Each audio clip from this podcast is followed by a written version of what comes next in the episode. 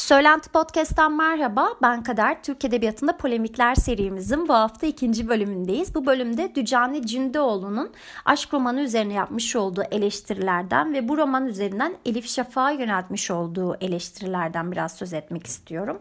Ya baktığımızda aslında Elif Şafak farklı yazın deneyimleriyle varlık bulan bir isim ve sürekli olarak vurguladığı temel şey farklılık ve değişimden yana olduğu olunması gerektiği ve Elif Şafak'ın aşk romanı da kültürel bellek mekanlarının metinsel kalıp niteliğinde kurgulandığı bir eser. Ee, Dücane Cündeoğlu aşk romanını edebi bir nitelikte eleştiriyor. Yeni Şafak gazetesinde bu roman için 3 ayrı polemik yazısı ele alıyor. Bu yazılar hmm, ard arda 3 gün yazılmış yazılar aslında. Ve bu eleştiri metinlerinde aşk romanının aslında bir edebi eserin yapması, yerine getirmesi gereken görevleri yerine getirmediğini ifade etmeye çalışıyor ve bunun tam tersinin etkin olduğunu söylüyor. Bu yazıları yazarken Elif Şafak'ın dünya görüşünden, metin anlam katmanından ve metnin zamansal göstergelerinden yararlanıyor. Yazılarının temeline e, bu üç kavramı koyuyor ve yazıları bu şekilde çerçeveleniyor. Ve ben bu üç metinden ayrı ayrı kısaca size değinmek, size anlatmak istiyorum bu üç metni.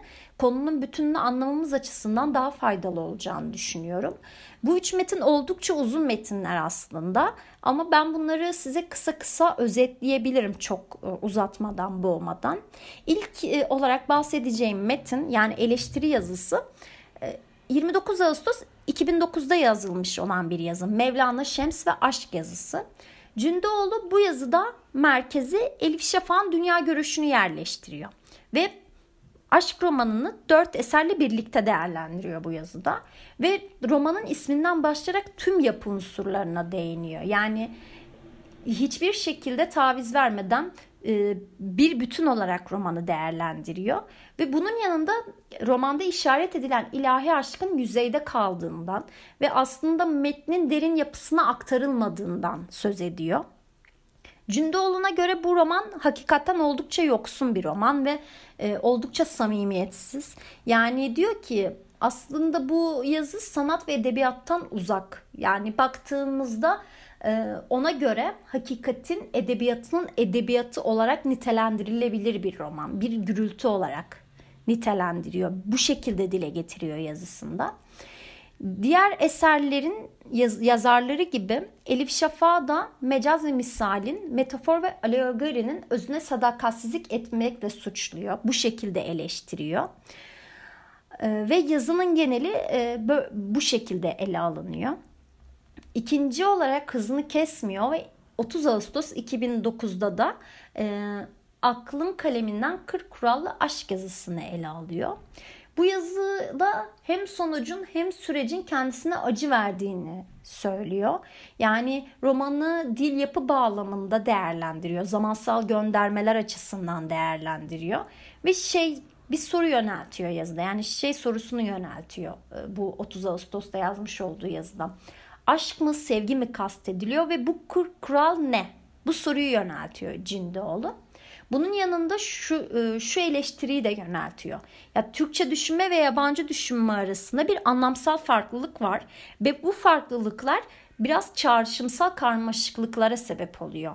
Ve bu çağrışımsal karmaşıklıklar e, yazılan yazıları, eserleri etkiliyor. Bunu e, bu şekilde bir eleştiri yöneltiyor e, aslında Elif Şafak ve romana. Ve bunun yanında şunu da söylüyor. Yani pek çok hatanın var olduğunu da söylüyor. Bu hataların özensizlik, ciddiyetsizlikten geldiğini, hatta bir tık ileri giderek yetersizlikten kaynaklandığını dile getiriyor. Ben bu yazıyı e, ilk yazıya nazaran biraz daha açmak istiyorum aslında. E, daha böyle konuyu anlayabilmemiz, özümseyebilmemiz için. Cündoğlu Elif Şafak kadim külliyattan kopuk olmakla suçluyor. Bunun yanında Kur'an'ı mecazi hakikate dönüştürmekle de suçluyor. Yani hem Kur'an'ın hem de Mevlana Şems merkezli ilahi aşka ait verilerin uygun olmadığını dile getiriyor. Burada oldukça sert eleştirilerde bulunuyor Cindoğlu. Yani kendini tutamayarak oldukça sert eleştiriler yöneltiyor. Ona göre bu yapılan şey Şemsi Tebrizi'nin ruhaniyetini ucuz bir biçimde istismar etme ve ortak değerlerimizin içini boşaltıp o boşalan alana modernizmin yani modernliğin en çiğ, en batıl inançlarını boca etmek olduğunu dile getiriyor. Ve yazar e, yazının yani e, özür diliyorum eleştirmen yani Cündoğlu yazının son kısmında sanatçıyı yüceltenin dine değil sanata olan bağlılığı ve inancı olduğunu dile getiriyor. Son yazısı ise 31 Ağustos 2009'da yazmış olduğu New Age müzik, dans ve dua yazısı. Ya burada aslında e, en başta da bahsettiğimiz bu dünya görüşü, metin anlam katmanı, zamansal göstergeler bu üç temel kavramın üçünü de bu yazıda ele alıyor.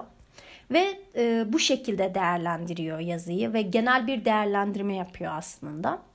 Cündoğlu bu yazısında yazar ve eser karşısında herkesi susmakla itham ediyor. Ve genel olarak bu durumu yeniden yazma olarak değil, yenilerken yok etme girişimi olarak değerlendiriyor.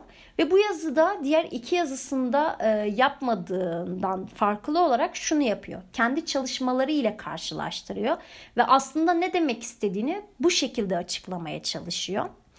Yani diyor ki ben konunun ciddiyetini kavrayabiliyorum. Meseleleri sulandırmadan orijinal dile vakıfım ve pek çok e, daha pek çok özelliğini dile getiriyor ve bu şekilde karşı tarafı eleştiriyor. Cündoğlu'na göre yani toparlamam gerekirse Cündoğlu'na göre sanata karşı bir sorumluluk var.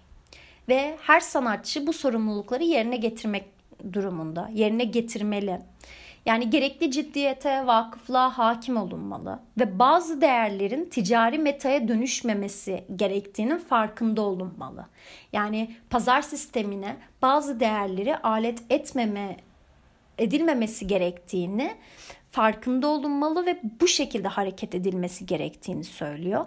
Ve aslında aşk romanına yöneltmiş olduğu eleştiriler e, bu metalaşma sürecinin ve pazar sisteminin içinde e, içinde bir yarışı olması ve bu yarışta bu değerlerin ticari metaya dönüşmesi ve dolayısıyla da aşk romanı aslında cünde olduğu için yaratıcı bir yıkıklık örneği olarak tanıtılıyor. Diyerek e, sözü burada bitirebilirim sanırım. Yani genel olarak bahsetmek istediklerim bu bölümde bunlardı. Bir sonraki bölümde başka bir polemik konusuyla yeniden görüşmek dileğiyle. Şimdilik hoşçakalın.